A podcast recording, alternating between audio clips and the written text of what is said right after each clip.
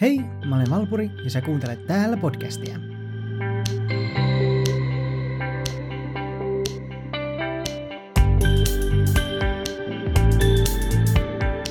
Keskustelin jonkin aikaa sitten mun ystäväni kanssa, joka on kieltäytynyt koronarokotteesta.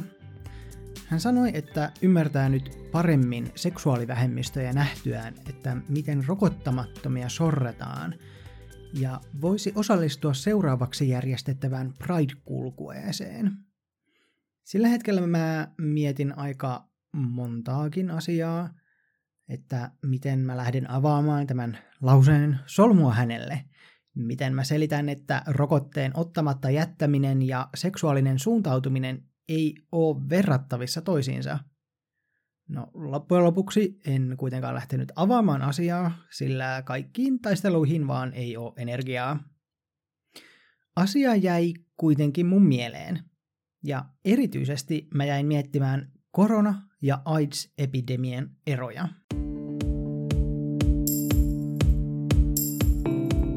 AIDS oli 80-luvulla löydetty tauti, joka niitti erityisesti homo- ja bimiehiä. Tauti sai aikaan voimakkaan homofobian aallon, jonka takia taudin tutkiminen ja hoidon kehittäminen kesti todella pitkään. Mikä AIDS oikein on? No, se on HIV-taudin edennyt vaihe. HIV on immuunikatovirus, joka tarttuu suojaamattomassa yhdynnässä, veren välityksellä tai äidistä lapseen raskauden tai synnytyksen aikana. Suomessa ja ulkomailla se kuitenkin tarttuu yleisimmin seksin välityksellä, ja Suomessa veren välityksellä tarttuminen tapahtuu huumeiden pistovälineiden yhteiskäytöllä. Jos tauti jätetään hoitamatta, virus heikentää elimistön puolustuskykyä vähitellen ja altistaa vaikeille infektioille. Hoitamattomassa HIV-tartunnassa on kolme eri vaihetta. Mahdolliset esioireet, oireeton vaihe ja AIDS-vaihe. Mahdollisia ensioireita kaikki eivät edes saa, ja oireet sekä niiden voimakkuus vaihtelee henkilöittäin. Osa ihmisistä saa 2-6 viikkoa hivitartunnasta flunssan kaltaisia oireita. Ensioireet ovat kehon reaktio HIV-virusta vastaan. Tyypillisiä ensioireita voivat olla esimerkiksi turvonneet ihosolmukkeet, kuume, kurkkukipu, ripuli ja ihottuma. Nämä oireet kestävät tyypillisesti muutaman viikon ja ovat kuukaudessa ohi. Ja HIV tarttuu hyvin herkästi tässä vaiheessa.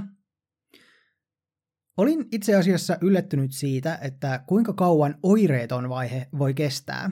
Nimittäin muutamasta vuodesta jopa yli kymmeneen vuoteen. Tartunnan saanut on ilman lääkitystäkin tässä vaiheessa useimmiten oireeton tai hyvin vähäoireinen – HIV voi tarttua myös oireettomassa vaiheessa, vaikka tarttuvuus on pienempi kuin kahdessa muussa vaiheessa. Ja viimeisenä on AIDS-vaihe. Tällöin HIV-virus on tehnyt vakavaa tuhoa ihmisen immuunijärjestelmälle, ja elimistö ei kykene enää puolustautumaan taudin aiheuttajia vastaan. Ihminen sairastuu vakavasti ja kuolee, jos HIV-lääkitystä ei aloiteta.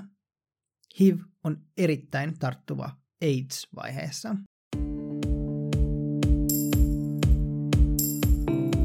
Hiviltä voi suojautua parhaiten harjoittamalla turvallista seksiä, sillä se tarttuu yleisimmin anaali- tai emätin yhdynnässä.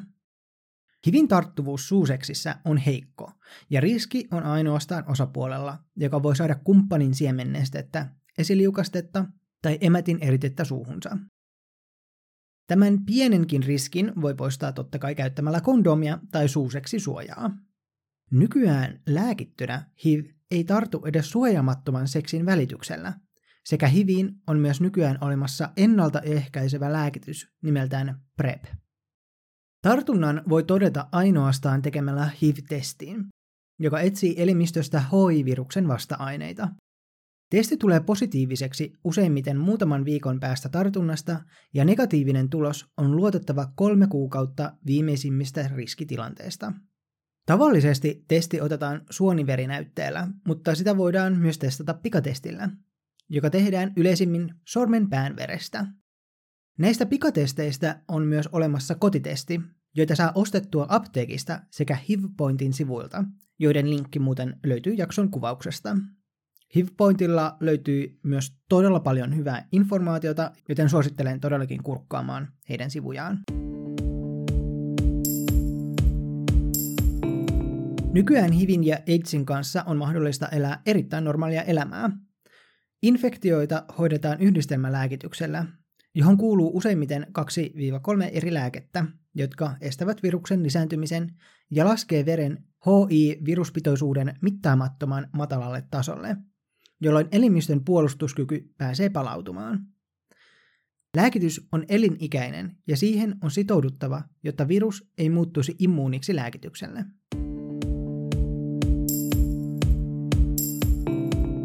Viruksen alkuperästä on paljon erilaisia teorioita, joista mikään ei ole yleisesti hyväksytty, mutta sen arvellaan olevan peräisin Keski-Afrikasta. Sieltä se saapui Haitille vuoden 1966 aikoihin ja muutamaa vuotta myöhemmin Yhdysvaltoihin ja lopulta ympäri maailman.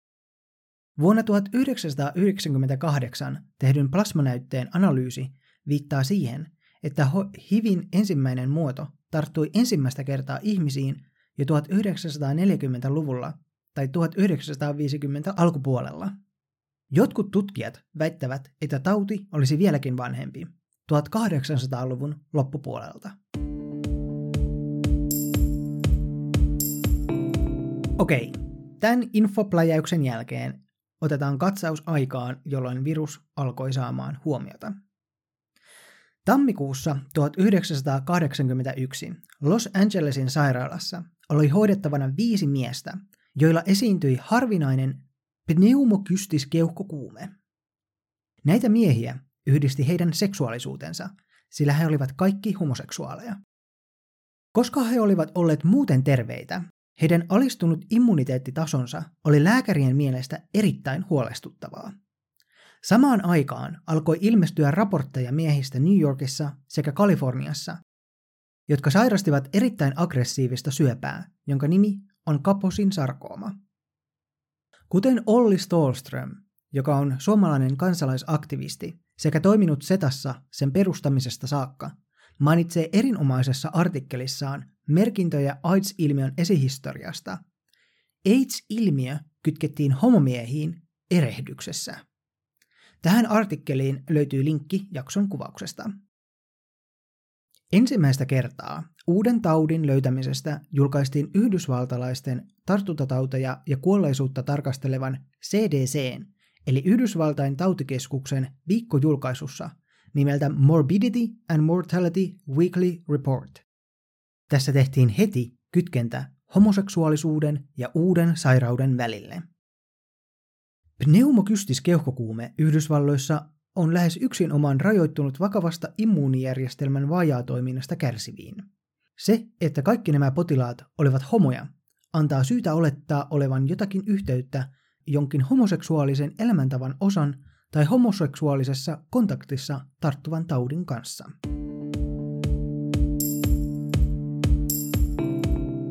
CDC alkoi seuraamaan tapauksia, ja kun se löysi 26 homomiestä, jotka sairastivat kaposin sarkoomaa, tehtiin myös kytkös homoseksuaalisuuden ja syövän välillä.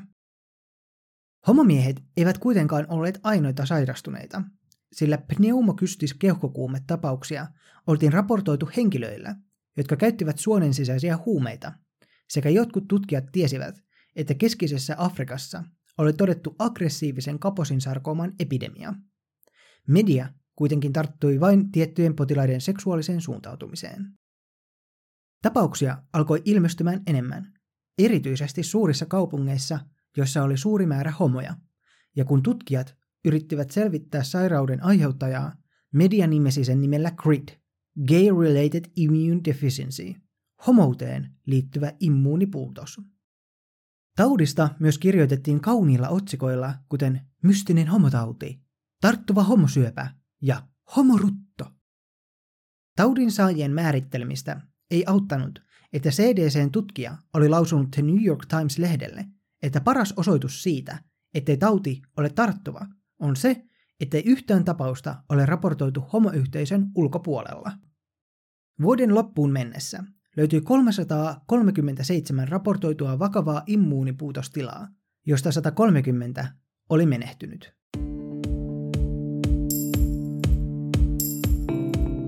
Seuraavana vuonna, kesällä 1982, CDC yhdisti keuhkokuumeen ja muut opportuniset infektiot mahdollisesti leviävän seksin välityksellä. Samaan aikaan Kaliforniassa ilmestyi immuunipuutostautoja potilaille, joilla oli hemofilia. Tämä kummastutti tutkijoita, sillä potilailla ei ollut muita riskitekijöitä nyt uskottuun homotautiin. Kesti jonkin aikaa ennen kuin ymmärrettiin, että he olivat saaneet taudin verensiirtojen kautta.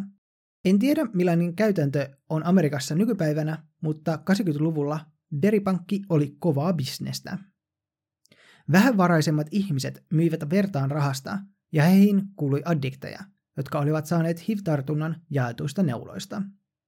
Syyskuussa 1982 otettiin ensimmäistä kertaa käyttöön termi AIDS, joka tulee sanoista Acquired Immunodeficiency Syndrome, hankittu immuunipuutosoireyhtymä. Hankittu tarkoittaa tässä yhteydessä vastakohtaa synnynnäiselle tai tapaturmaiselle. Loppuvuodesta tautia alettiin raportoimaan Euroopassa. Koska tauti leimattiin niin sanottujen epätoivottujen taudiksi, sen tutkiminen ei saanut Amerikassa rahoitusta ennen kesäkuuta vuonna 1983. HIV saapui samana vuonna Suomeen ja sen diagnosoi iho- ja sukupuolitautien dosentti, AIDS-tutkija Sirkka-Liisa Valle. Aiemmin mainitsemassani Stahlströmin kirjoittamassa artikkelissa hän kuvailee mielestäni aika hurjaa vaikutusta, minkä AIDSin saapuminen Suomeen oikein aiheutti. Tässä lainaus. Suomen ensimmäinen AIDS-tapaus löytyi 22. kesäkuuta 1983. Lehdistö sytytti AIDS-paniikin 28. kesäkuuta 1983. Sanelimme Outin ja Arton kanssa nauhuriin päivän tapahtumat päiväkirjaksi. Halusimme pysyvän historiallisen dokumentin kunkin päivän tapahtumista, mutta meillä oli myös tarve purkaa omaa ahdistustamme. Heinäkuussa 1983 tuli Setan toimistoon 2000 päivystyspuhelua, enemmän kuin edeltävänä vuonna yhteensä.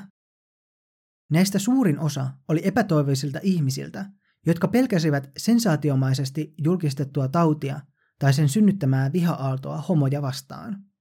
Setaan soitti monia itsemurhakriisiin joutuneita homoja. Tartunnan ja syrjinnän pelot levisivät. Saimme tappouhkauksia homoja ja Setan työntekijöitä kohtaan. Lehdistössä julkaistiin ilonilmauksia siitä, että homot kuolevat pois. Kirjoitettiin, että homot ovat rikkoneet käyttäytymisellään luontoa vastaan, ja nyt luonto kostaa. Yhteensä kuutta pommiuhkausta pidimme niin vakavasti otettavina, että ilmoitimme niistä poliisille. Pyysimme poliisia pysäköimään poliisiauton Setan toimiston eteen toisella linjalla pahimman kriisin ajaksi. Setan ikkunat kivitettiin säpäleiksi. Istuimme monta kertaa huolestuneina Jorma Hentilän kanssa laatimassa toimintasuunnitelmia ja vastineita sensaatiokirjoituksiin. Toimistotyöntekijät esiintyvät lehdistössä hillitsemässä mieliä. Kun yleisö sai selville heidän kotinumeronsa, heille alkoi tulla tappouhkauksia myös kotiinsa. Siksi he tulivat minun luokseni asumaan.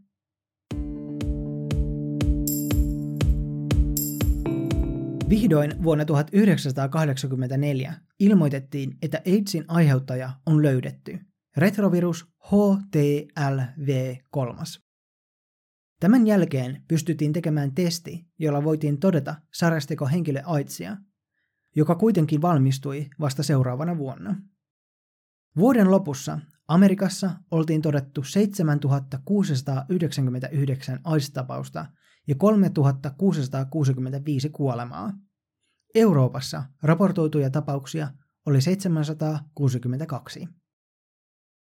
Taudin leviäminen aiheutti niin suurta pelkoa, että monissa maissa alettiin keskustelemaan homojen eristämistä saarelle tai keskitysleirille. Suomessa kliinisten tutkijoiden kerrottiin lehdistössä vaativan pakkotestaamisen käyttöönottoa ja homojen edustuksen poistamista lääkintöhallituksen AIDS-työryhmästä. He halusivat, että AIDS julistettaisiin yleisvaaralliseksi taudiksi, mikä olisi mahdollistanut pakkotoimenpiteet, pakkotestauksen ja eristämisen. Yhtenä perusteena tälle oli, että HIV-tartunnan saaneet olivat vastuuttomia ja saattaisivat tahallisesti levittää tartuntaa. Ensimmäinen korkean profiilin kuolema AIDSiin oli näyttelijä Rock Hudson, joka oli ollut yli 60 elokuvan päätähtenä. Hän kuoli vuonna 1985, 59-vuotiaana. Hän antoi testamentissaan 250 000 dollaria American Foundation for AIDS Researching perustamiselle.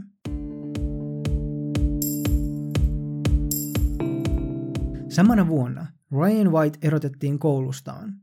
Hän oli teini-ikäinen poika, joka sairasti hemofiliaa ja oli saanut AIDSin kontaminoidusta verensiirrosta.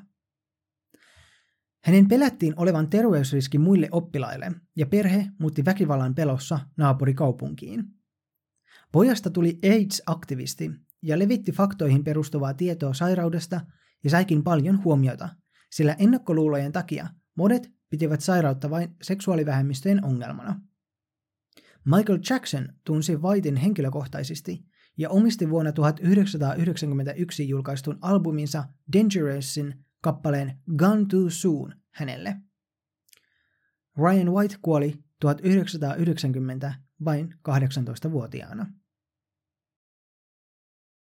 Vuoden 1985 lopussa AIDS oli levinnyt maailmanlaajuisesti ja raportoituja tapauksia oli nyt 20 303.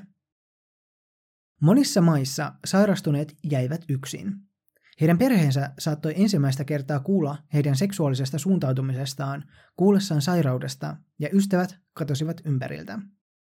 Pitkissä parisuhteissa olevat olivat hankalassa tilanteessa, sillä ainakin Amerikassa laillisesti vain vanhemmat tai laillinen aviopuoliso pääsi tapaamaan potilaita. Monissa sairaaloissa käytäntö kuitenkin muutettiin potilasläheisemmiksi, jotta kuolevat potilaat saisivat jotakin helpotusta.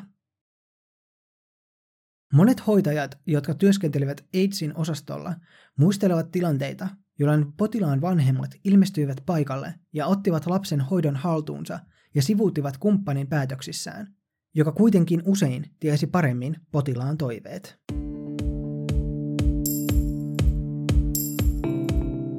Suurkaupunkien queer-yhteisössä lesbot nousivat myös suureksi avunlähteeksi epidemian aikana. Lontoon sairaala täyttyi vapaaehtoisista lesboista, jotka hoitivat AIDS-potilaita, kun hoitajat ja lääkärit pelkäsivät mennä potilaan huoneeseen. Kun vuonna 1983 Amerikassa kiellettiin miehiä, jotka harrastivat seksiä miesten kanssa luovuttamassa verta, jotta verensiirron kautta leviävä virus saattaisiin hallintaan, vähentyivät maan veripankit. Myös HIViin sairastuneet olivat usein aneemisia useiden verikokeiden jälkeen ja tarvitsivat kipeästi verensiirtoja. Lesbot järjestivät verenluovutushankkeita auttaakseen millä vain tavalla. Barbara Wick ja hänen kumppaninsa, nykyinen vaimonsa, olivat olleet jo pitkään verenluovuttajia, ja tajutessaan sen kysynnän, Barbara Wick teki yhteistyötä yksityisen veripankin kanssa, joka antoi luovuttajien päättää, kuka saisi heidän lahjoituksensa. Vic valitsi HIVin ja AIDSiin sairastuneet. Hän perusti The Blood Sister-yhdistyksen ja piti ensimmäisen hankkeensa kesäkuussa 1983, johon hän toivoi enintään 50 osallistujaa, mutta yllättyi positiivisesti, kun lähemmäs 200 naista jonotti korttelin ympäri valmiina lahjoittamaan vertaan.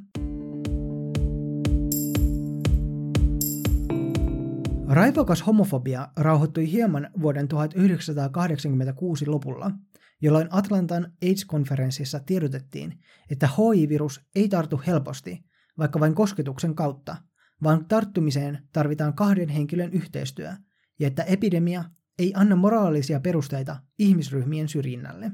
Konferenssi televisioitiin jopa Suomessa.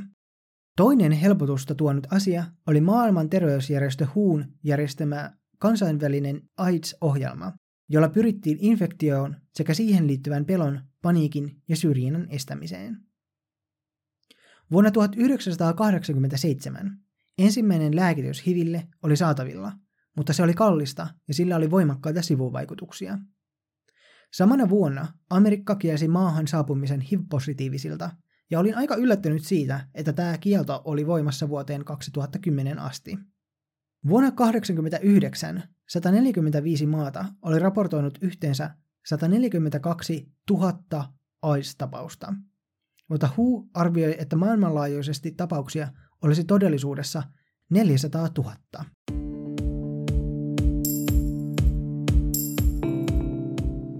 Vuonna 1991 nyt tunnistettava punainen nauha suunniteltiin symboliksi osoittamaan tukea AIDSiin sairastuneille.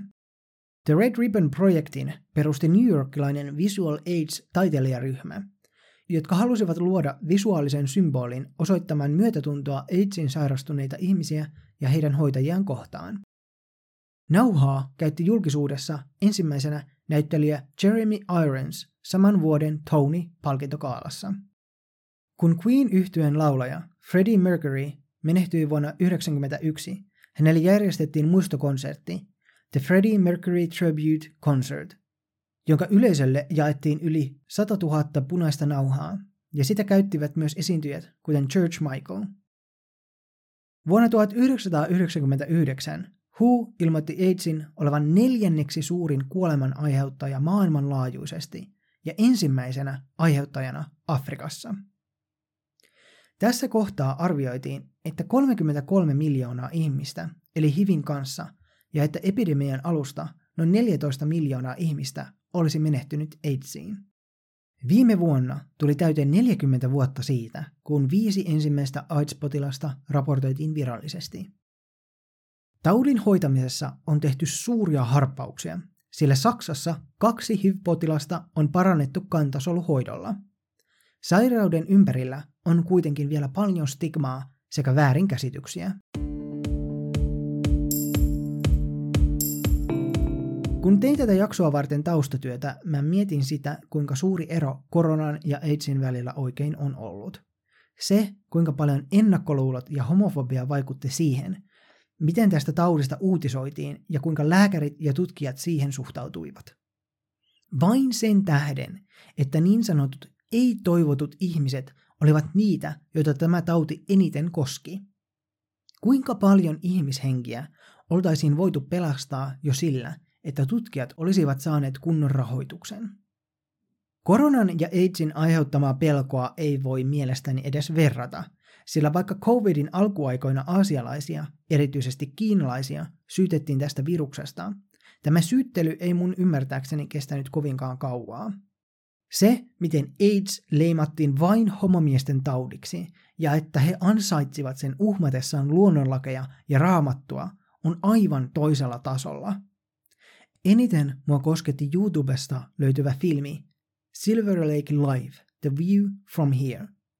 Tämän on kuvannut Tom Joslin ja hänen kumppaninsa Mark Mass, ja tässä elokuvassa he dokumentoivat viimeisiä kuukausiaan yhdessä, jossa he kamppailevat AIDSin kanssa – tässä näkee erittäin voimakkaasti sen, miten tämä tauti vaikuttaa ihmisen elämään henkilökohtaisella tasolla.